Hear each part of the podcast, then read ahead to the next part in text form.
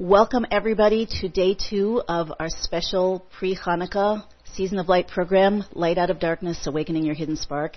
I'm very excited actually to bring you the guest that I have today. I have actually never had more than a short conversation with him, but I've listened to several hours of his work online and um, had some email back and forths and spoken to some people who who know a lot about his work. And it's really all about the mystical nature of the universe and the mystical nature of light and human consciousness. So I'll be introducing Rabbi Trugman very shortly in an official way. Before I do, let's make our connection. As always, when it comes to these Gate of Unity events or any events, it's it's not only about the often mind-blowing information that's shared here, but really about the deeper light and the energy that that information is connected to. So when we talk about ordinary information, we we deal with facts and figures and how to do things and how to take things apart and put them together, what it means. When we deal with spiritual information, especially when it's from the blueprint of creation, as this is, it's connected to that bedrock that we talked about so much yesterday. It's connected to the ultimate source, and you could consider the concepts that are being discussed here, the ideas that are being shared as kind of carrier waves for actually for divine light. That's part of the idea of hidden light, not the whole thing. So I just want to encourage everybody to take a few moments, close your eyes, and let go of whatever has been pulling you out of yourself, pulling you out of your peace and presence. Just notice it. Don't try to push it away. Breathe deeply in and out and just notice. Notice the space between your breaths, the feeling of your breath as it moves through your body. Notice any sensations you might have in your body, pleasant or not. Racing thoughts, emotions, desires, wishes, fears frustrations, disappointments, anything. Let's just bring it all into our field as we breathe together. In the awareness that between us, within us, and around us is infinite divine consciousness, loving and creating, helping us to awaken, supporting us. And that all parts of us are part of the process of ultimate, ultimate unity and harmonization of heaven and earth. Okay, with that, I'm very excited, as I said, to introduce to you Rabbi Avraham Aryeh Trugman. He has 35 years of experience teaching Torah and authentic Kabbalah, including running programs for over 5,000 participants from over 25 countries he and his wife Rachel moved to Israel in 1995 and are now the directors of Or Hadash, which means New Light, a dynamic program that's seen tens of thousands of participants. In addition, through other online and in-person venues, Rabbi Trugman's innovative work has reached many tens of thousands more. He is also, and we love this on, on uh, Gate of Unity programs, he's a poet, author, and musician. He's published eight books, Seeds and Sparks, The Mystical Power of Music, The Mystical Meaning of Dreams, The Mystical Nature of Light, Return Again, The Dynamics of Reincarnation, Orchard of Delight, Secrets of the Star of David, and Becoming a Master of Time. Wow. He's also rele- released five music discs, Strings of the Soul, World to World, Symphony of the Spirit, Mode- Modani, which means I, I thank you. It's the prayer that, um, that Jews say every morning the moment we wake up, and Merkava, which is the chariot. Um, also, I listened to a series, part of a series. Not it was there were a lot of. Uh, I listened to a couple of hours of a series before I actually invited Rabbi Trugman to come on our show uh, about awakening prophecy and the idea that that inner spark of prophecy that I that comes from our most in- intimate connection to all there is and the source of all there is that it's awakening in us in various ways even today. So with that, and with a lot of anticipation, I want to thank you for being with us today, Rabbi Trugman. Well, thank you for having me. After that long introduction, I can finally say hello to you and all of the listeners. All right. So I, when we talked briefly, I asked you to tell me what you what what excited you most about these times and what concerned you most And you said something so cool, which was a quote from Dickens. It was the best of times and it was the worst of times. So I'd love to ask you to start out by just elaborating on that. What do you see? What do you feel? And what does it mean to you? Okay, it's uh, it's a good line from the the start of his uh, his book, but it's it's really the way I relate to the situation in the world. Is that um, I, I'm going to quote something from the Kabbalah from the Zohar, which says, "One half of my heart is crying, and one half of my heart is laughing." And the usual ex- uh, uh, explanation is, uh, like King Solomon said, there's a time to be joyous and laugh, and there's a time to be sad cry. Now that sounds pretty obvious, but um, if everyone would just think how many times they've been at a joyful occasion, and yet they haven't felt very joyful, mm. or they were at a a funeral or a sad occasion, and truthfully, they didn't feel so sad. So it's not so simple to know how and when to be joyous and when to be sad. But the inner explanation is that simultaneously we need to always be laughing and always be crying. And the way um, Rabbi Shlomo Carlebach explained it was when I look at the world, I see such a broken place, so much darkness, so much pain, so many wars, so much sickness, that how can my heart not be broken? Mm. At the very same time, I look at the world and I see how much how, how, how wondrous it is and how many things there are to be grateful for and how many good experiences there are to be had on a daily level. How can I not be happy? So this is called balancing the paradox of life, and that's that's how I see the state of the world now. The, you just pick up any paper, and um, even in the in the last 24 hours, it's just terrorism everywhere, war, terrible wars, um, just a lot of darkness, and um, everyone knows that you know someone pushes the wrong button, and we could literally blow this planet out of existence. On the other hand, there is no doubt that there is a great awakening of people all over the world of higher consciousness. It's what we call the global village, a, a more universal way of relating to the human race and the concerns of humanity, whether it's the world trying to come together and deal with the environment, or because of technology, the world has become a global village. It's just astounding that, truthfully, even though we take it for granted, the fact that I'm sitting here in Israel and talking on a telephone, and I assume there are people all over the world listening to this simultaneously is is a, in a truly a wondrous occasion. True. Think about it and, all the but time. that is happening in consciousness also. So there's a lot of light and there's a lot of darkness in the world right now.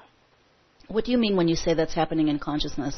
What comes to my mind, actually, what came to my mind while you were talking was that when you mentioned a global village, that in a way that's also um, mixed, a mixed blessing. Like on the one hand, we can all affect each other, and one of the things that I think comforts many of us is that our consciousness does have an influence on reality and how it unfolds, ours and um, and reality in general.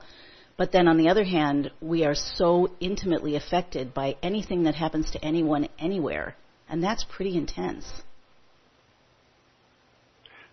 Absolutely, I agree with you. Um, most things in this world are like a double edged sword. Um, uh, like we said, half of my heart is crying and half of it is laughing. This kind of paradox actually runs throughout all of reality. And so, obviously, technology itself has many downsides, actually terrible downsides. And at the same time, it has incredible upsides. So, when we think of uh, what, I, what I meant of uh, a global village and an increase of awareness, let's say 300 years ago, there was a earthquake or a tsunami or a flood somewhere. And whatever, hundreds of people are killed and injured, God forbid. The, the world wouldn't even know about it for six months to a year, if ever. Now, something happens somewhere. Um, I'm proud to say, um, and this has been reported many times, um, Israel has a, uh, a, a immediate reaction and help and support and money and governments come together all over the world um, to try to help a situation. So that's an example of a type of consciousness, um, if um, promoted and nurtured, could lead to some of the, the prophecies of the um, prophets of the Bible, where eventually all of humanity will come together and there will be no more war and there will be no more hatred and people will simply work together as best as they can. So, like I said, technology or um, the advances of civilization, we, on one hand, we've never been able to kill more people in war so quickly. On the other hand, in communication and medicine, the advances are, are incredible, absolutely incredible. So we stand, we go back to our original statement it's the best of times and it's the worst of times. So you mentioned biblical prophecy, and I, I want to focus on that for a bit. Can you talk more about the world that we're? I, I, I've used the word in the emails that I sent out here. I have s- some of my students are on the line. Some people probably never heard me before. Um, some people in between. So, can you talk about where we are in this best of times and worst, worst of times and where we're going. You you previewed it a little bit. It's not always going to be that there are tears in the world. That's just where we are right now in this in this plane of transformation. But I'd love if you could speak to that from your perspective. Okay, I can I can try to answer that in in, in two ways. First of all, is anyone who reads um, the biblical prophets of Isaiah, Jeremiah, Ezekiel, Zechariah, and in fact, all of them, they all uh, said more or less the same thing, and it's actually based in the book of Deuteronomy, that the, the, the Jewish people, after thousands of years of exile and diaspora and oppression and being scattered, that in what's called the end of days would be gathered once again to Israel. Israel would be transformed from a really a desert, a wasteland, to a uh, virtual Garden of Eden. That Jerusalem would be rebuilt and would become the spiritual focus of the world. And all of this is before the final redemption and the messianic era. Hmm. So here we sit in uh, 2016, almost 17, and we see in the last hundred years uh, these prophecies are are coming true before our eyes. It's it's almost undeniable. You just read what they predicted, and they predicted a long, harsh, uh, dark exile. And uh, been there, done for that. those who have who have read the prophets, I'm sorry. I said, been there, done that. Yeah, right.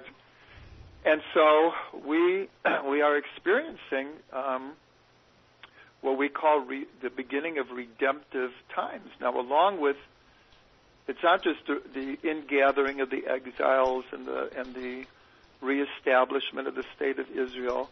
Along with this comes a a elevation of consciousness, and it no one knows how close we are to the messianic era. But if all of these prophecies that were predicted, again, not by one or two people, but uh, the, Bible is full of these prophecies, and they're all coming true. So there is every reason to believe that the last part of the prophecy, which is the redemption, which is not just for Israel, it's for the entire world. And the prophets spoke about it as the consciousness of God would cover the earth like the waters cover the sea. In other words, they, they predicted that along with um, a physical redemption would come a spiritual redemption of higher consciousness. Now, I said I wanted to uh, give two different answers here. The Zohar is the uh, foundation book of uh, Torah mysticism. And it's not a prophetic book per se, but in it, it does have a, whether we call it a prophecy or prediction. And what it says is, in the 600th year of the sixth millennium, the waters from above would come and flood the earth, and the waters from below would rise up and also flood the earth. Now, this is based on the fact that Noah was 600 years old at the time of the flood. So, and the Zohar finishes by saying, all in preparation for the coming of the Messianic era. So, how do we understand what are these upper waters that will flood the world and what are the lower waters? So, the lower waters, it's understood, means a uh, physical change in um, the the way people live. Now, I didn't mention that the 600th year, the sixth millennium, is was 1840. Because right now in the Hebrew calendar, we're we're in 5777. And so it was 177 years ago was the beginning of this, it was the 600th year of the sixth millennium. Now it's understood that this is the end date. So just like someone has a birthday and you ask them, how old are you? I'm seven years old. But it really means the person's in their eighth year. Right. So when we say 1840, that it really began in 1740. And so physically, this is the beginning of the Industrial Revolution. Until the Industrial Revolution, not much had changed on a physical level. In other words, until that 500 years ago, if someone wanted to get uh, from one city to another and there's 50 miles between them, they could either go by donkey, by horse, by ox. and this is the same thing 5,000 years ago. And nothing, nothing had changed all that much. Maybe the, the wagons were a little bit better. Maybe the wheels were a little bit better. But as far as how human beings lived and farmed and built, there were improvements, but not so many. And then comes the Industrial Revolution, and everything begins to change. And we are still, what we call the technological revolution is just an extension of the Industrial Revolution.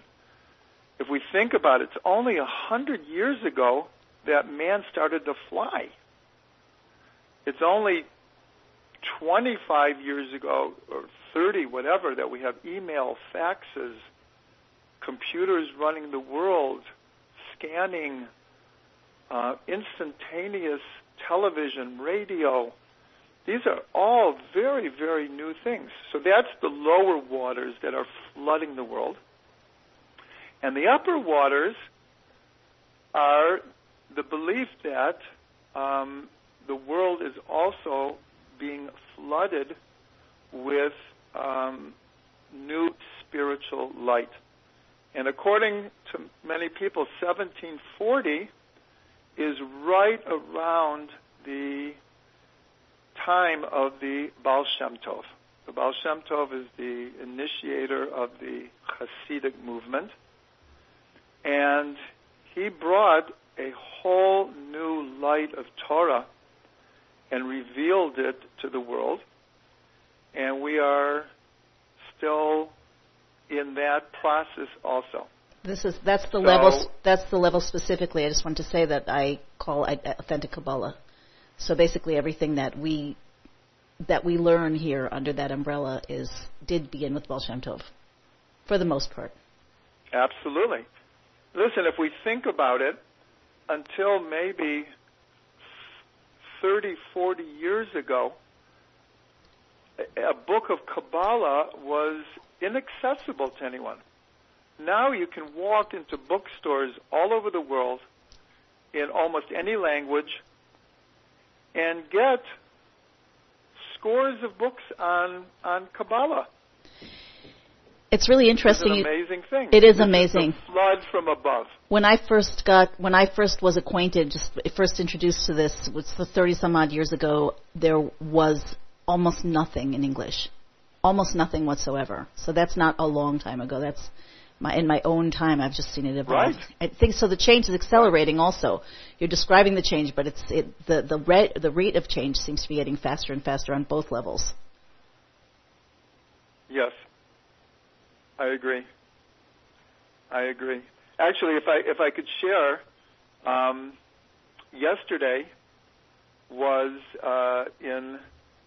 It has become almost a universal holiday in Israel, but the the founder of the Chabad Lubavitch um, Hasidic movement on this day, um, whatever it was, 200 years ago, um, he had been uh, arrested for tr- uh, trumped up charges of treason, and on this day he was freed from um, from jail. And so, in the Chabad movement, but it's really been uh, spread this idea that this day is um, like an anniversary of the spread of the deeper aspects of the Torah, the inner dimension, the mystical tradition. So I was at an event last night in Jerusalem at the main convention hall, Mm. and they had a, a, a book sale of Hasidic and Kabbalistic texts. I, there were thousands of people there, thousands and thousands and thousands of people there, and they- they had. It's almost funny. They had grocery carts, Mm. and people were going up and down the, the rows, filling up. uh, And I'm not exaggerating, not in the least. Grocery uh, shopping carts full of books on the on the mystical inner dimension of the Torah. And I left at 12:30 at night, and the place was packed and, and it was booming. A new view on Israel, guys. For those who just this hear the news. flood. This is the flood coming from above. Wow, incredible! It's incredible. And who, which, what prophet says that there will come that the the days will come when there's a thirst in the land, not for not or, or hunger in the land, not for food and. Can, can you quote that, or maybe you can't? I'm sorry if I'm Oh, putting you on the spot. one? Not for Um, hunger or drink. I'm getting it. I'm paraphrasing, unfortunately, but but for um, yeah, yeah, yeah. Um, you know, I don't, I don't want to say the wrong one. Right. Okay, so But you paraphrase. It's, actually, it's one of the twelve. It's one of the twelve what are called minor prophets. It's not. Um, it's not Isaiah or Jeremiah or Ezekiel. It's one of the twelve minor maybe. prophets who said that. And I, I just can't remember offhand right now. okay. But But yes, he said that there will not be a thirst for water or a hunger for bread, but the the thirst to hear the word of God. Amos looks like I just googled it. Wow. Oh, yes. okay. So we see that we see that not only you know it's interesting to me because uh, as a lot of my listeners know, a lot of my listeners came to know about me because of because I hosted telesummits, mostly featuring energy healers and, and um, authors and mentors in that venue, and it, it was very Mm-hmm. eye opening for me and so amazing to see that there is a, spe- a search for God, a s- uh, for spirituality, not just in people who are from religious background, not certainly not just pe- from people who already are connected to the Torah, but it, for, it, for of, pe- in people in general. And it's one of, to me, one of the most powerful signs of where we are in history because our consciousness. There's an automatic, you know, when you look at a birth process, the mother is giving birth, the doctor's facilitating, and the midwife or whatever, and the baby's just kind of getting pushed out so it doesn't really have much choice in the matter, and it doesn't really have much. Um, there's not much it can do to help, as far as I know. So in a way, that's not really true of us, but there's a way in which it seems like we're being influenced from within. You know, the trends that we see, not just in in politics and the news, but the trends that we see in human evolution are just happening. They're just happening, and they're new, Mm-hmm. and they're accelerating. And where did they come from? It's just something to really think about. It's not Absolutely. just it's not just arbitrary. I know when the movie The Secret came out, one of the um, I don't know what how to describe it, but one of the I guess promotional ideas that they used was that this is a secret that people have known forever that they've kept from you. But I keep saying, and um, and certainly I believe that even though there were some perhaps unique individuals in history that could do things that um, that most other people can't do, in our times, the ordinary person can do things that even the greatest, most holy person, in, in many cases, couldn't do in the past. And this is just something that's we want to collaborate with it, we want to align with it, but it's happening whether we like it or not. At least the energy for it is flooding into the world. Mhm. Yes. I agree 100%. So, do you find that? Well, first of all, what? How do you? How would you um, describe what in us? What in us is being awakened when we talk about higher consciousness or awakening? What actually is happening?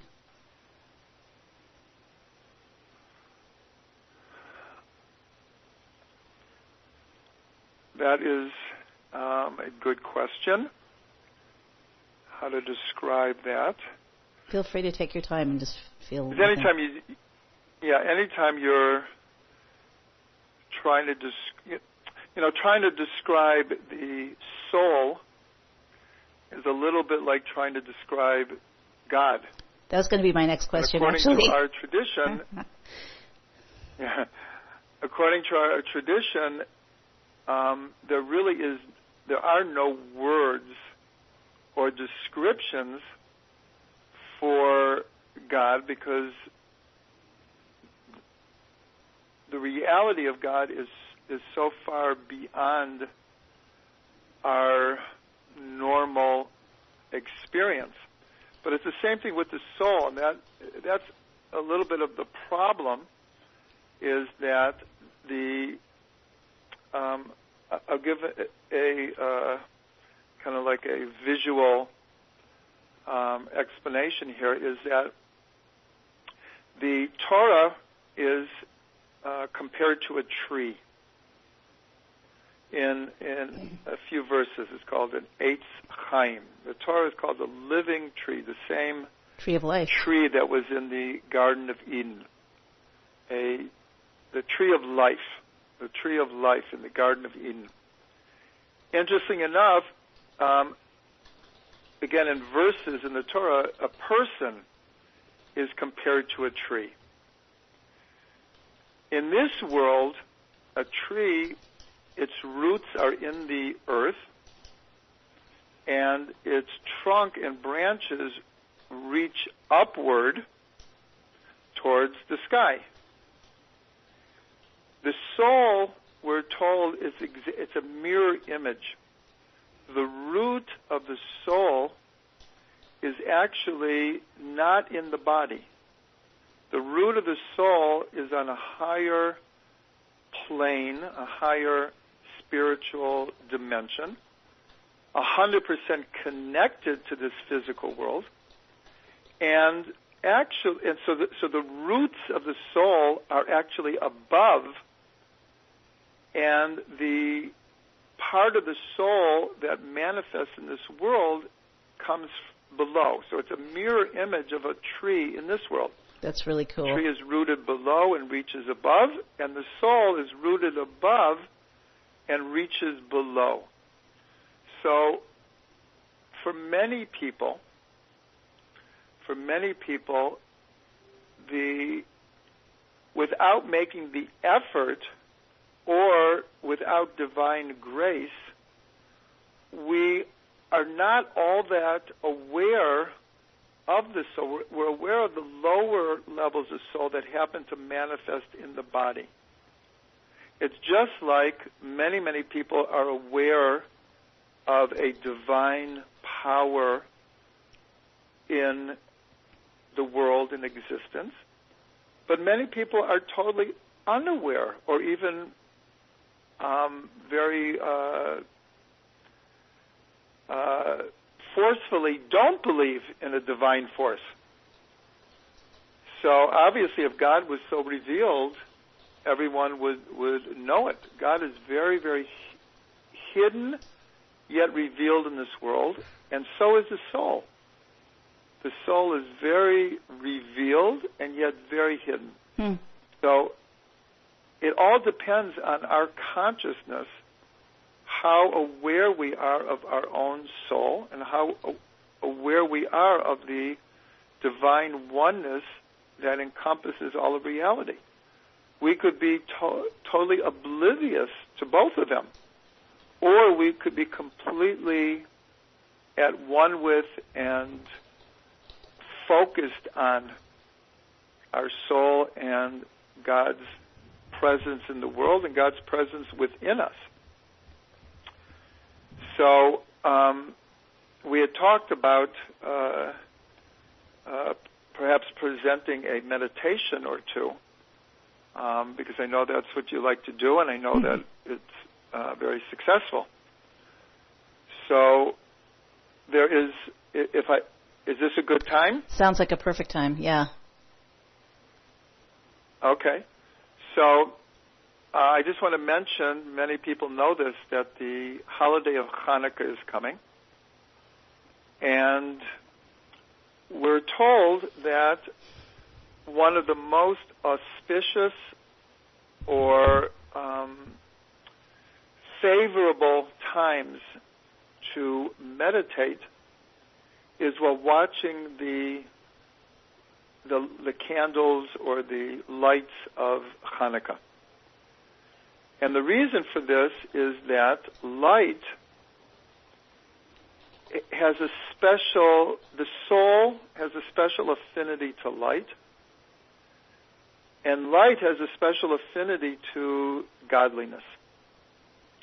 So when we sit and we watch our Hanukkah lights, we're told that this is one of the, the best uh, times, the most auspicious fitting times to allow ourselves the luxury to meditate on on the soul. And one of the reasons is because there is a verse.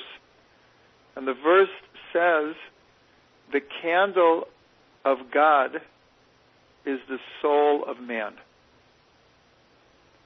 Just very few words. I'll say it again. The candle of God is the soul of man. So we're told that this is a a very very beautiful verse to to meditate on in order to integrate the connection between the soul and the Creator. So I, I just want to say that that Kabbalistic meditation has many forms that are similar to other types of, of meditation, Eastern meditation or uh, mindfulness or other other systems of meditation.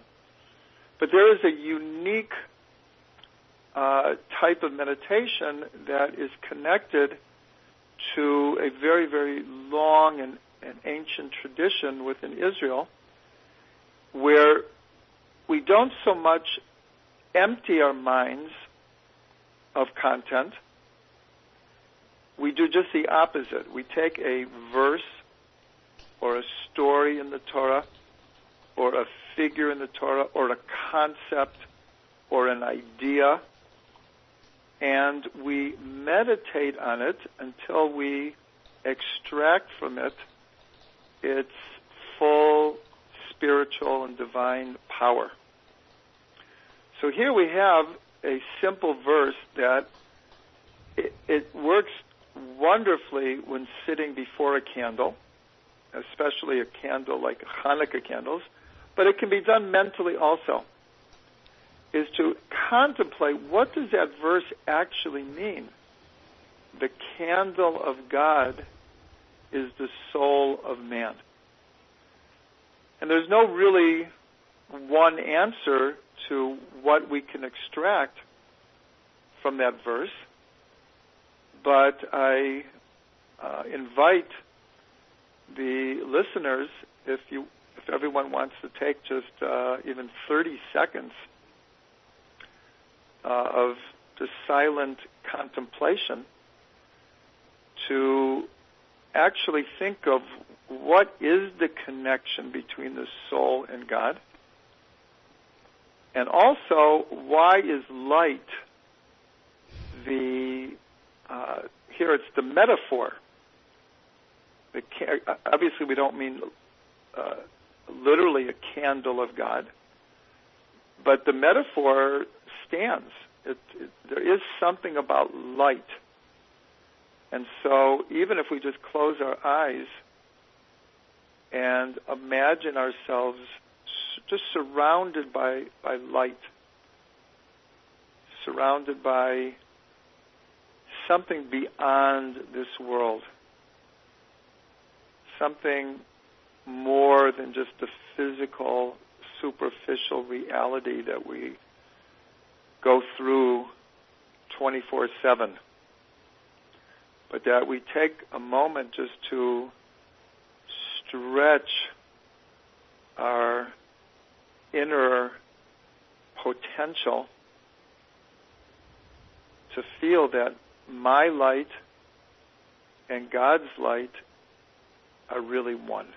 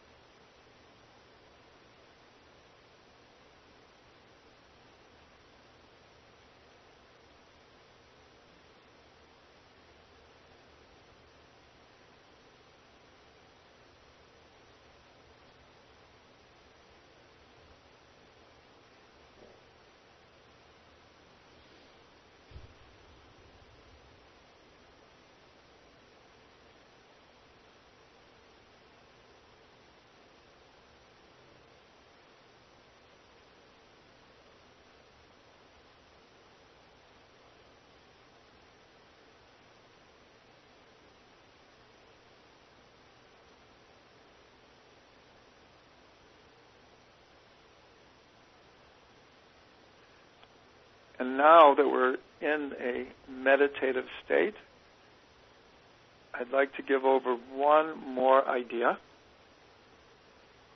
And that is the cardinal statement of faith in the Torah is, Hear, O Israel, God our God, God is one.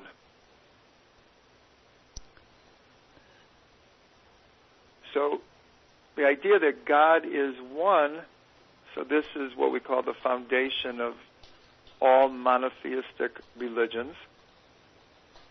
But it means much more than just God is one, meaning there's one God. It means that in essence, all existence and reality are nothing more than an extension of that oneness. So it's not just that God is one, but ultimately we are all part of the oneness that manifests from God. Now in Hebrew, the word for one is echad. Echad means one, and it's made up of three letters. And for those who know a little bit about um, Kabbalah, uh, gematria or numerology is uh, a, a very, very important tool. So the three letters of the word echad, one, each letter has a numerical value. So the first letter equals one, the second letter equals eight, and the third letter equals four. And our rabbis and sages gave us a visualization, literally a visualization um, of a type of meditation where we envision that the oneness of God is, as it were, very, very high and distant, as it were. The second letter equals eight, and this represents the seven heavens and the earth. Seven and one is eight. And the last letter is, equals four, and that represents the four directions. So we're given this beautiful visualization that when we contemplate the oneness of God,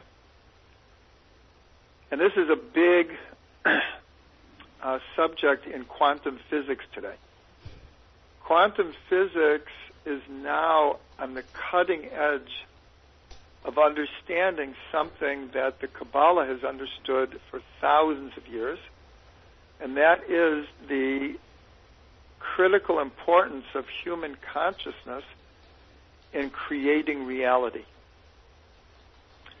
Anyone can Google the role of consciousness in quantum physics, and you will be amazed what they are understanding. And this is actually very, very mystical realizations that science is coming to. So, going back to our visualization, we're told that we should uh, imagine that we have the power and the responsibility of drawing God's oneness through the seven heavens to the earth. And of course, the idea of seven heavens is very symbolic, but what it really means is now science is talking about um, parallel universes or string theory. We're talking about 10 dimensions, or in some versions of string theory, 11 or even 26 dimensions, not the four that we talk about. So the seven heavens and earth represent all the different levels of reality. So we, in our mind, we try to draw the oneness of God from a place that is beyond time and space and draw it through all the different levels of reality until it manifests in this world. And then the last letter equals four. And then our mission is to spread that consciousness to the four directions of the world. So just to review again, we take we try to draw down the oneness of God through the seven heavens to the earth, again meaning through all the different levels of physical and spiritual reality until it manifests in our very physical world and then to spread and infuse the entire world with the oneness and consciousness of God. So this is a, very, very powerful meditation. One just has to remember the word one and the three numbers one, eight, and four. And, and this is a very, very powerful medit- excuse me, meditation. But we're also told that it describes how the soul comes into this world. The soul, as we described before, which has its roots in the upper worlds, we need through our consciousness, through our actions, through our, our deeds of goodness, through compassion, through thoughtfulness, mindfulness, caring for other people, we draw more of our soul through these seven heavens down to our bodies. And then we become light beacons, that we spread this light to everyone that we can. so here, this is very connected to our first meditation of the candle of God is the soul of man. So God who is one, who we want to bring down and reveal in this physical world for the whole world to see, is the same story of the soul. The soul also comes from a very, very high place, comes through many, many, many different levels of reality until it's in the body and then it needs to manifest its full potential and make this a better world.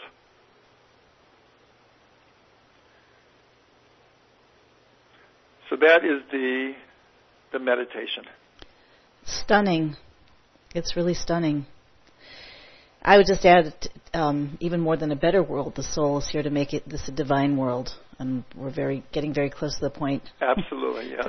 I, actually, I'd like to ask you that, that. First of all, let me just say something weird is happening because I'm I I've written down as you began talking, I started taking notes for myself, questions I wanted to ask you, soul's relationship with God, the levels of soul, and I'd written down the verse, candle of God is soul of man. What does that mean? And I didn't say it out loud.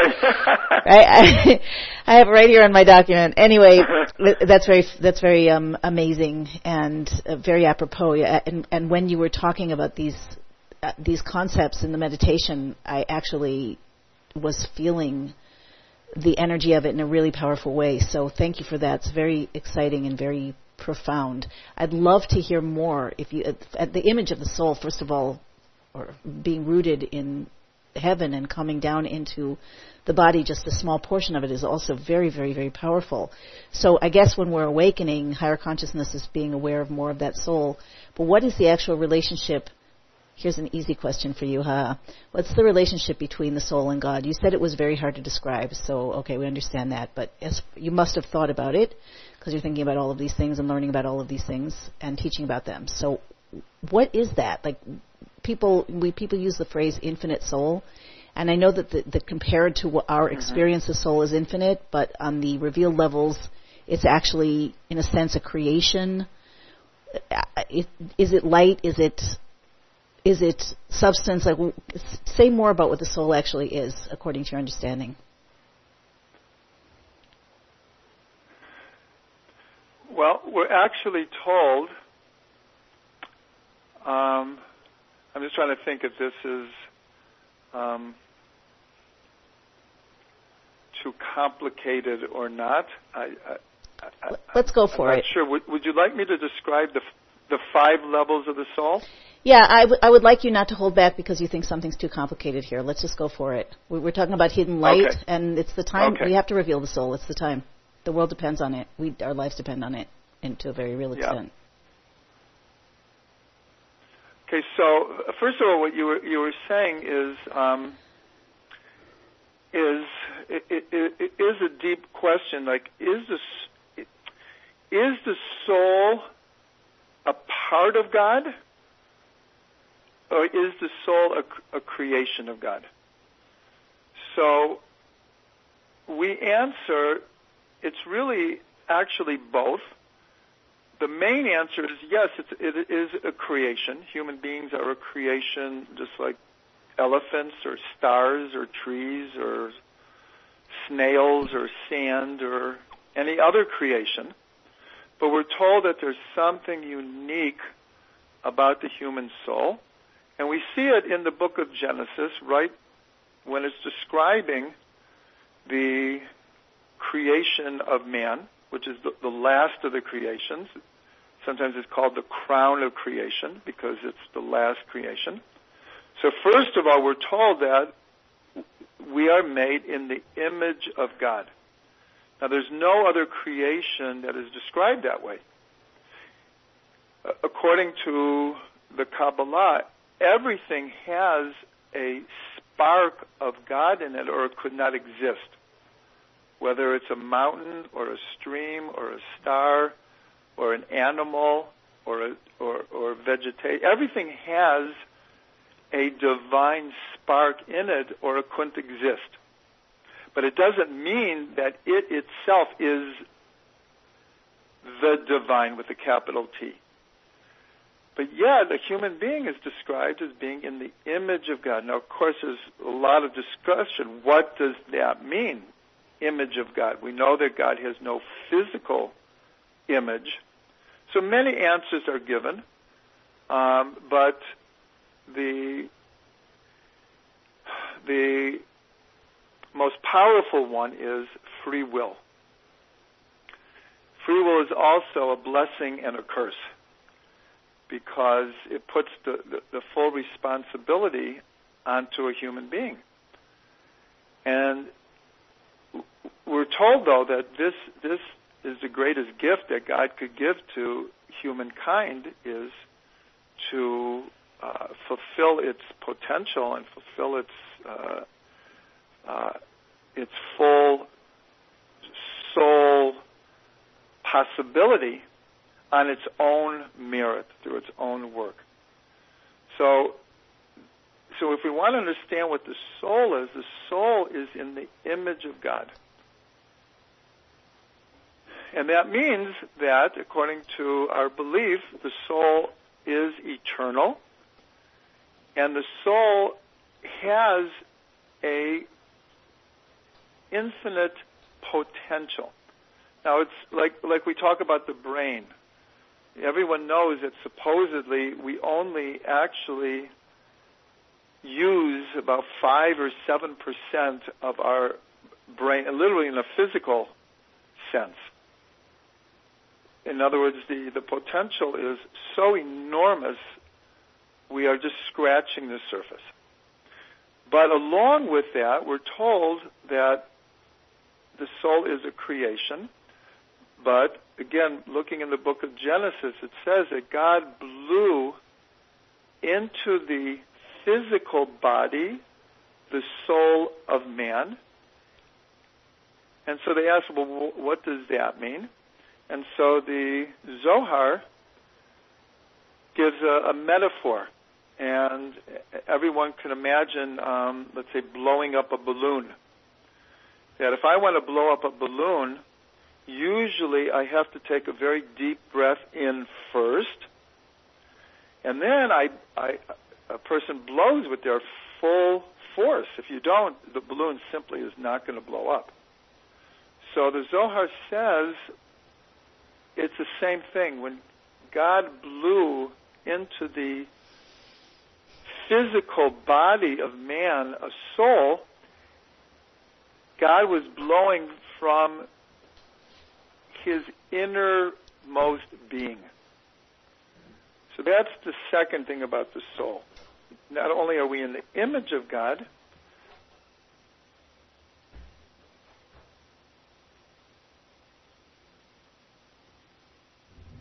Rabbi Trugman? It sounds like Rabbi Trugman either disconnected or I did. He got dropped. He'll be right back. Okay. Wow. It's mesmerizing. Listen, while we're waiting, you guys, it's an opportunity. I don't know how much time we'll have, but if you have questions, I know it's compelling just to listen, but um, this is your chance. You can type something in in the webcast if you if you have it. We have some comments, but actually no questions yet. I have a lot of questions.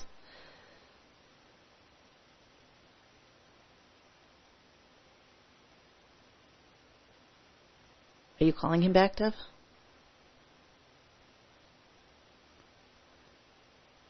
I think I hear them in the other room. I think I hear David speaking on the phone in the other room. Yeah, I'm, I'm getting his number. Okay. So what I suggest while we're waiting is that we just um, continue to go into whatever one of those images speaks to each of Hello? us. Ah, here we are. Hi, Rabbi Trugman. Yeah, I was cut off. Yes, you were. So you were. Okay, I, so- I, I think you were talking about. I'm not sure where you got cut off, but um, perhaps where you were talking about how. I, th- I The got breathing. cut off when I was describing how what it means that God blew the soul into the body means that there, there's a divine component of the soul. It's not just a creation and it has just uh, like like a rock or a river or a plant, which also has a spark of God. But here it's it's coming from the innermost dimension of the essence of God itself. So that's an awesome potential that the soul has. Truly awesome. So, so that's that's an and to an answer. What is the soul? This, uh, the soul is the divine component, and the body is the material. That's why the first sentence in the Torah is, "In the beginning, God created the heavens and the earth." So we're told that the heavens incorporate all spiritual reality, and the earth represents all physical material reality. And that is what a human being is. A human being is a combination of spiritual and physical, the soul and the body.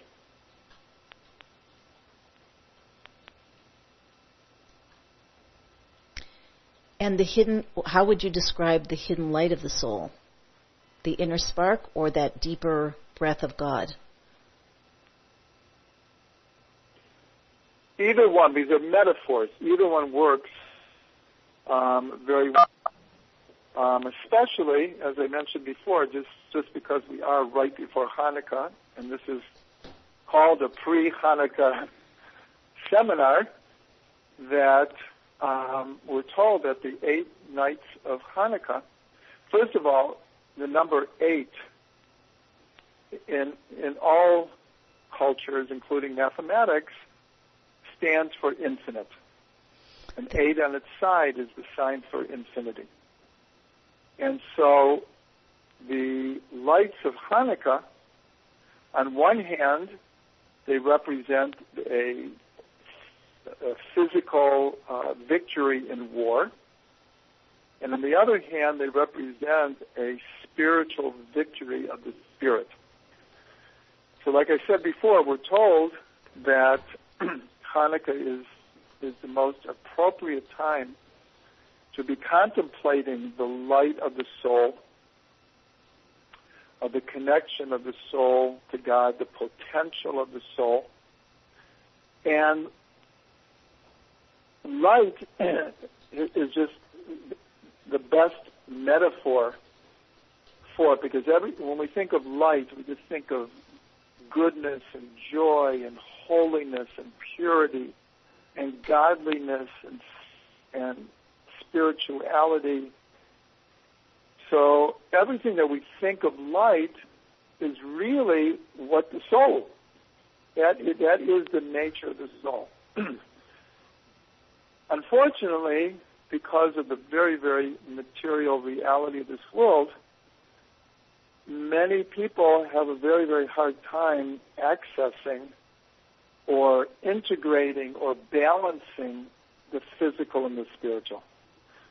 we have to spend so much time um, just dealing with the world, um, putting bread on the table, paying the rent, paying the mortgage, putting kids to school, wh- whatever it is, that um, too many people lose track of a higher purpose in life and, and just even just a higher identity of who they are as human beings.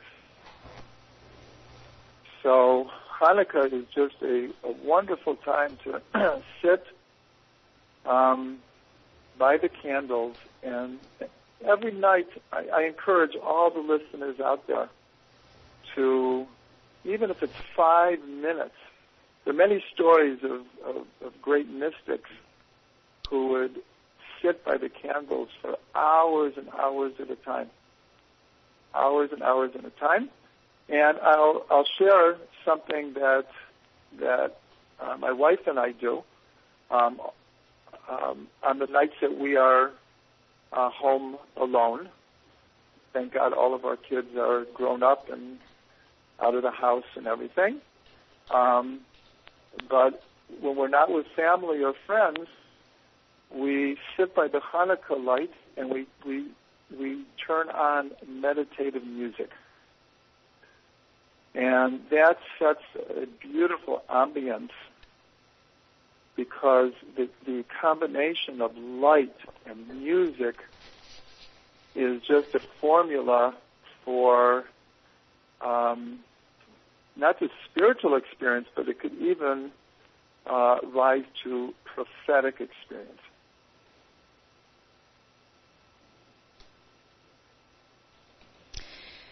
Is this a good time then for you to sing the song that you said you would bring to the listeners? The soul song? Ah, okay. Okay. Um, so this is um, this is a uh, a song that um, a, a, very good friend of mine who um, actually plays on all of my CDs, but he he's very very well known. His name is Rabbi Shlomo Katz, and we went to the uh, Ukraine uh, about seven eight months ago, and we we went to the um, the, the resting place of the Baal Shem Tov. And during um, that trip, a a song that came to him, that kind of developed along the way. And I absolutely fell in love with this nigun. It's very, very meditative.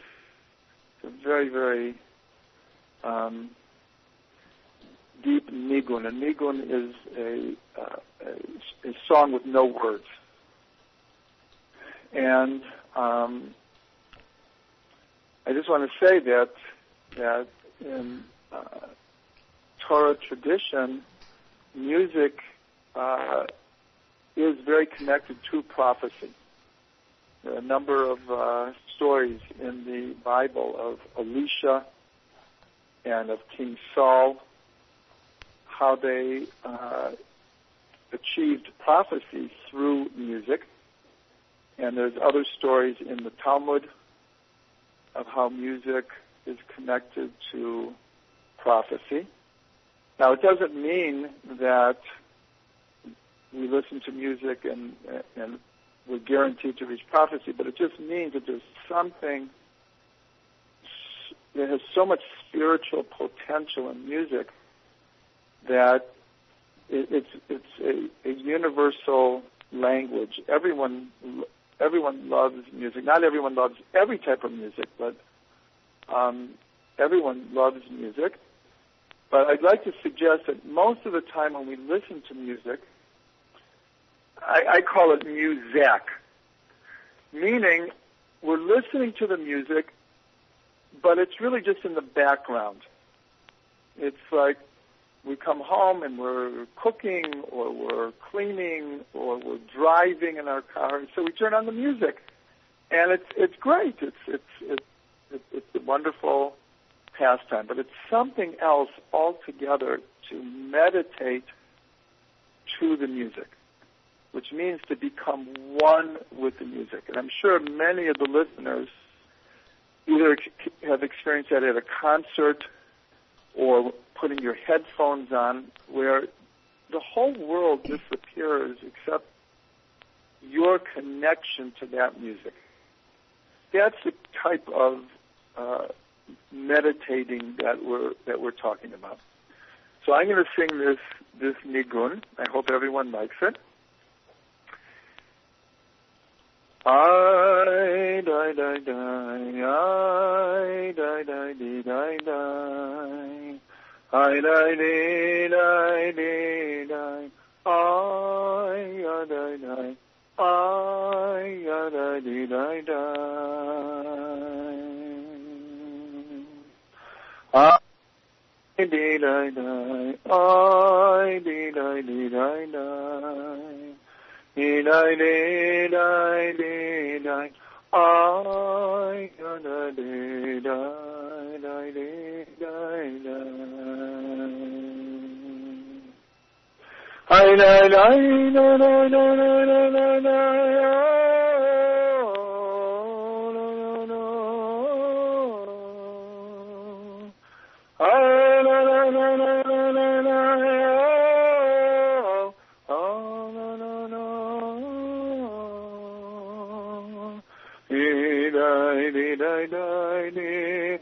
die. I need, I need, I need, I need,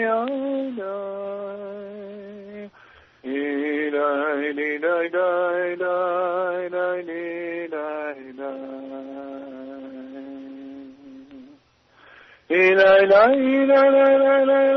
Oh,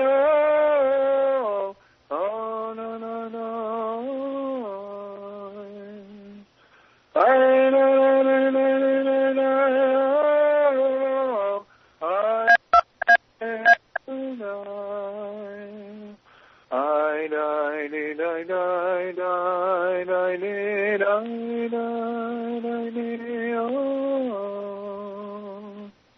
ni đai ni đai đai đai đai ni đai đai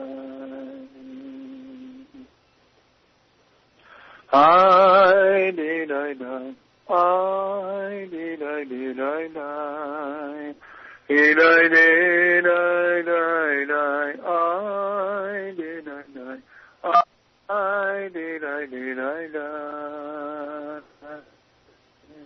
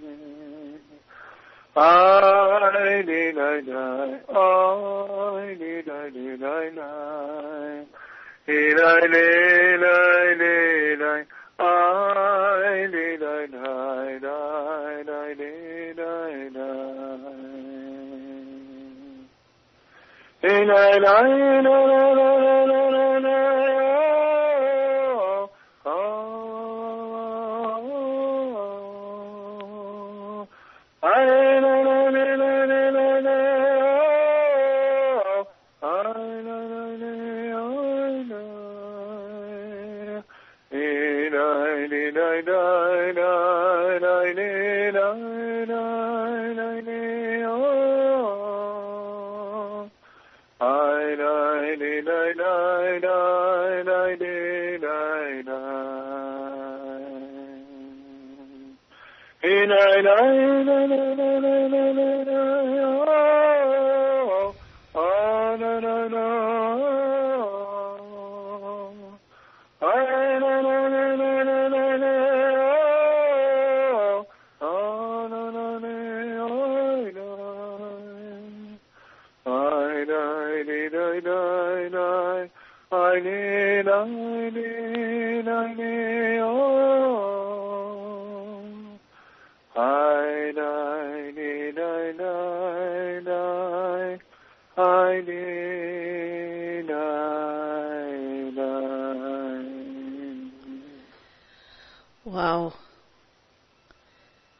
Wow. Isn't that a beautiful nigun? So beautiful, and the vibration. Your voice is beautiful. The vi- even over the phone, there, there were a few keypad sounds in the middle, but I, I felt the vibration all over my body, and it got deeper and deeper. Which I guess is one of one of the um, powers of this kind of soul arousing, activating song. So the time is going by way, way, way too fast, um, and um, I, I, I want to I realize we've not even begun to scratch the surface of this conversation, and any other one we could have. But it's a good start. So, I, I, if you don't mind, I want to ask you a bunch of questions at once, and then in the okay. you know in the 17, 18 minutes we have left, just figure out what you feel is the most important order to answer, the most important pieces to answer. You know, knowing that this is just the first of hopefully more to come so uh, and then there's a 5th mm-hmm. question. The fifth question is um, you can answer it first or last. How can people find out more about you, your music, your your audios, your books? Second, and then the four questions, okay, that are content based. I want to know more about. I want to ask you more about prophecy. What is prophecy? Where does it come from? We talked about biblical prophecy, but what is the internal experience of prophecy for people who can have it? How can we have it? Um, you know, what does the Torah say about prophecy coming back now? Similarly, what is the function of authentic Kabbalah in our times of of Hasidus, of of Zohar, of all of it? And I, you know, while you were speaking, I know this is going to be a lot. I warned you ahead of time. You can do whatever you want with it, but mm-hmm. it's just what's you know urgently coming up for me. It there, we have the transmission of the Torah as the divine download, the, uni- the, the universal divine download for all of mankind, happening like 33 hundred something years ago, and then we have the different depths of Torah coming out through the various codes that were given to Moses on on Mount Sinai, etc. And then we have the Kabbalah coming out with the Zohar very very long time ago. But and then there and then it was in a certain sense, and it's not that nothing was happening, but in terms of mysticism, it, it it it wasn't there wasn't a very loud noise as far as I understand until this time that the Zohar predicts when the world will be flooded, I guess in a way I'm answering my own question, that the world be, will be flooded with divine knowledge starting, as you say, um, a couple hundred years ago and just accelerating mm-hmm. by the mm-hmm. minute. What, but what is the, what, I guess what I'm asking is what is the modern day or current advantage of this level of Kabbalah, this level of Torah that's flooding the world right now, the fact that it's available in every language, um, and, and connected with that, okay, first two parts of the question. I'm going to pretend it's one big question. Mm-hmm. Maybe it is. We talk about awakening the hidden light of the soul, the hidden spark. You mentioned how Kabbalah has known for thousands of years what quantum physics is just starting to figure out that people's consciousness can affect the the totality of of reality and their own lives. So, what is the role of prophecy and or authentic Kabbalah in all of that and in the awakening of the hidden light? It's like sorry for all of the okay. you know words, but I want to get to the core as deeply as I can before we have to say good night or good day or wherever you are. Okay. Um, first of all, I just want to um, thank you very much for for giving me this opportunity to share, um, and I want to um, bless you and all of your endeavors with great, great success. Great success. Amen. Thank you so much. Um, Back at if you. people would um, like to um, learn more about our organization or Chadash, A New Light, please, please come to our website, thetrugmans.com. Very simple, thetrugmans.com. Or you could just Google Or Chadash and the Trugman's name will come up. It is a very, very full website with uh, videos, audio, music, poetry, meditation, holidays, um, the months, uh, philosophy, science, just just name it. And then, of course, people can um, uh, sign up for our email, and uh, uh we can be more in touch. I would love that. The link is also, by as the way, your question. I just want to um, mention. Hold on one sec. I just want to mention. David just texted me. The link is up on the call page as well. So, encouraging everybody oh, to go there a- after okay. we're done, not not great. before we're done. Okay. Okay. Please continue. Great. and just so people should know that my, my books are available online and in bookstores all over.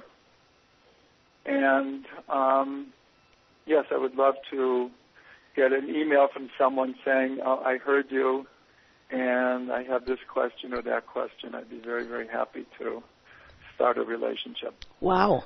As far as your your question is, um, your questions, when I quoted before the Zohar, this whole idea of uh, flood of the upper waters and the lower waters, and I mentioned that the um, the Zohar per se is not a is not considered a prophecy or a, a prophetic work, but there is a second prediction uh, in the Zohar that is very connected to what we've been saying, and that is that through the study of the inner dimensions of the Kabbalah, that is what will bring the final redemption closer.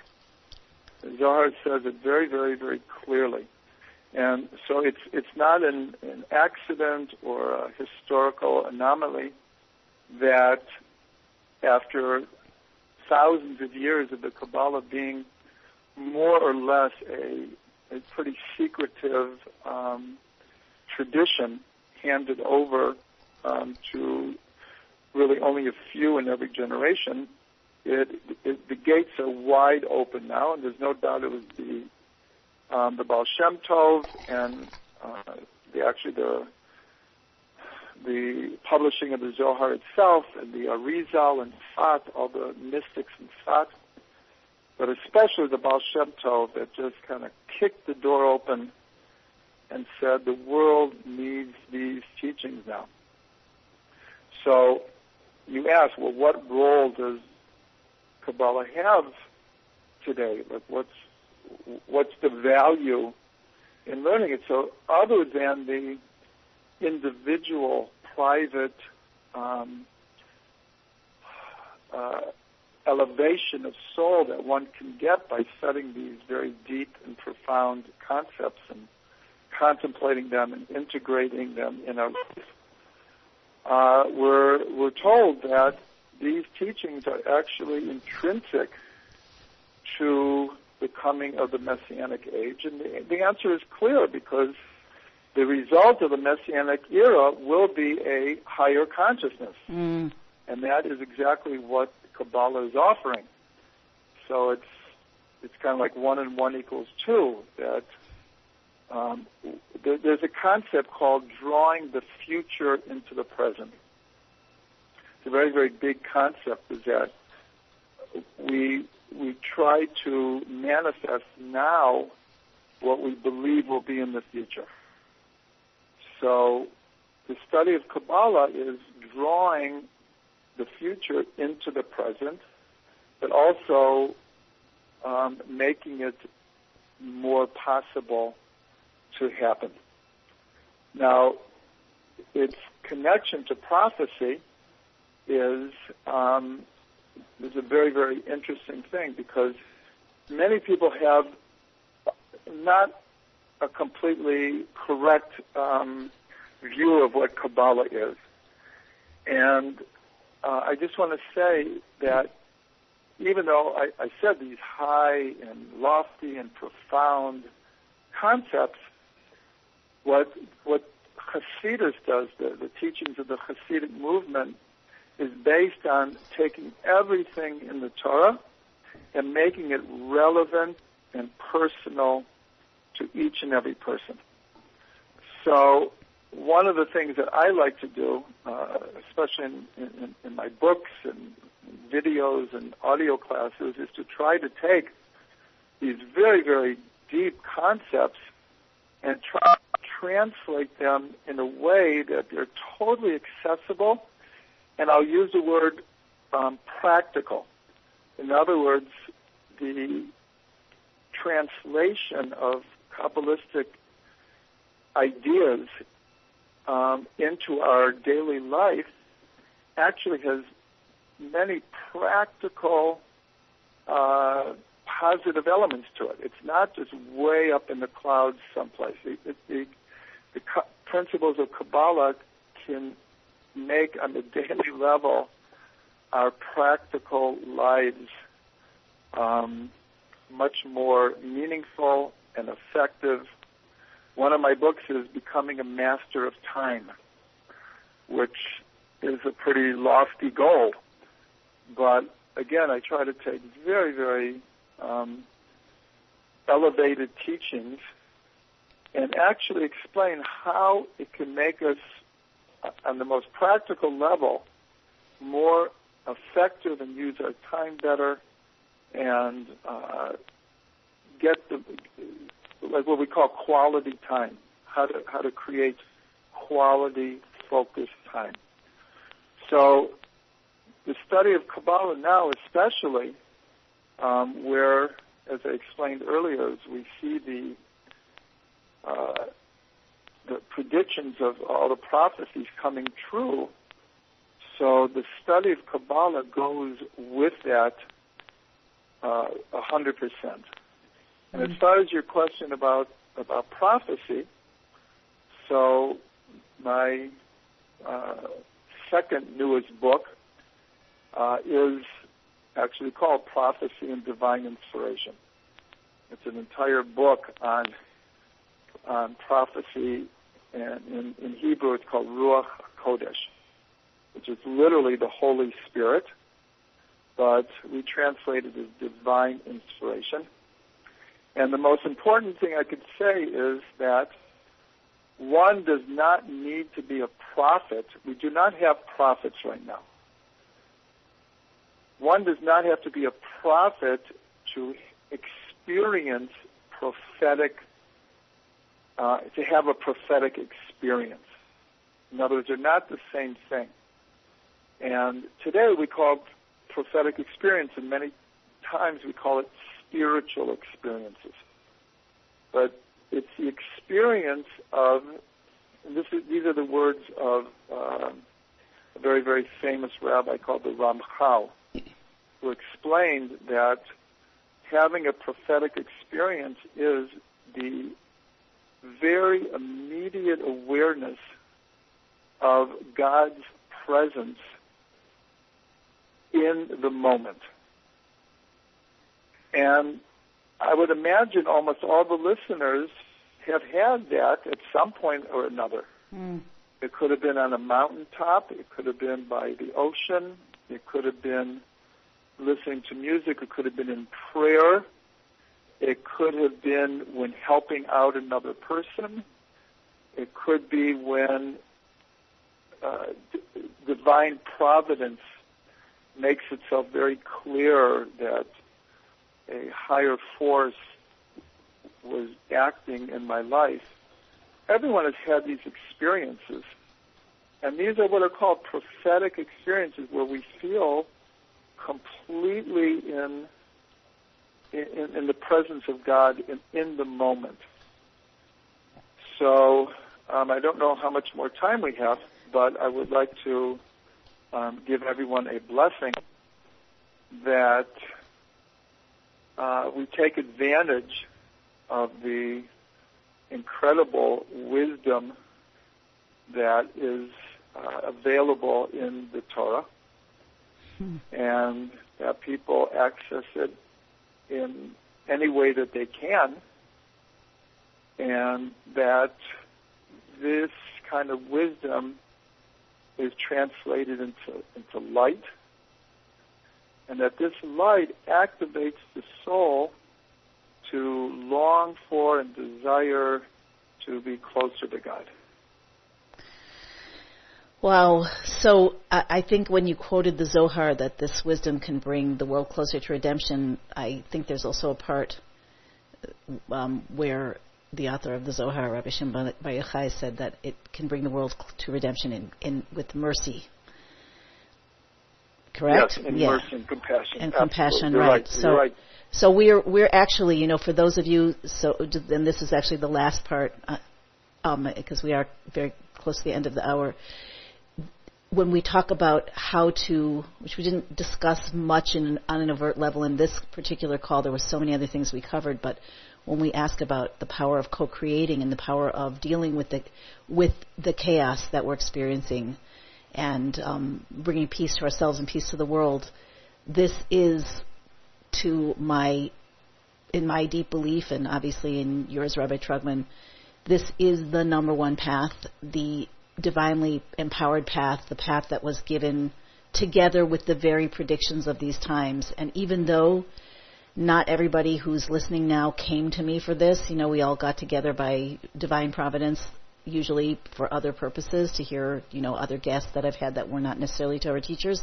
But the reason that I'm focusing on this and the reason that I'm offering this event and the reason that amazing, amazing, brilliant mentors and, and Kabbalah teachers like Rabbi Trugman are here with us and giving of their time is because we believe that this is the key to the the uh, birth of a new world in compassion and mercy and peace, and how much we connect, how deeply we connect, how many of us connect, and how sincerely we connect will make an enormous difference in our own lives and in the world. And I mean that to the bottom of my heart. So um, thank you for it Absolutely. was it was beautiful. It was the whole thing was really like a meditation, deep, so much to to explore. But you know sometimes it what we can get is a taste and the desire, the deep desire to go deeper in. And you've made yourself um, so so welcoming to people. So I encourage everybody to check out the link. It's on the the call page under Rabbi Trugman's name, and um, he invited you to email him with a question if you have one. So take advantage, take advantage, and let's just continue to co-create this very, very, very special community where we're going as deep and as and and, and as fast and as divinely as we possibly can on behalf of ourselves and everyone else. Thank you so much. And Amen. I, I look forward to doing it Amen. again soon. Thank you. And a happy Hanukkah to you. Take care. blessed Hanukkah. Uh, you too. Bye bye. Bye everyone. I'll be on again a- in half an hour. Bye bye.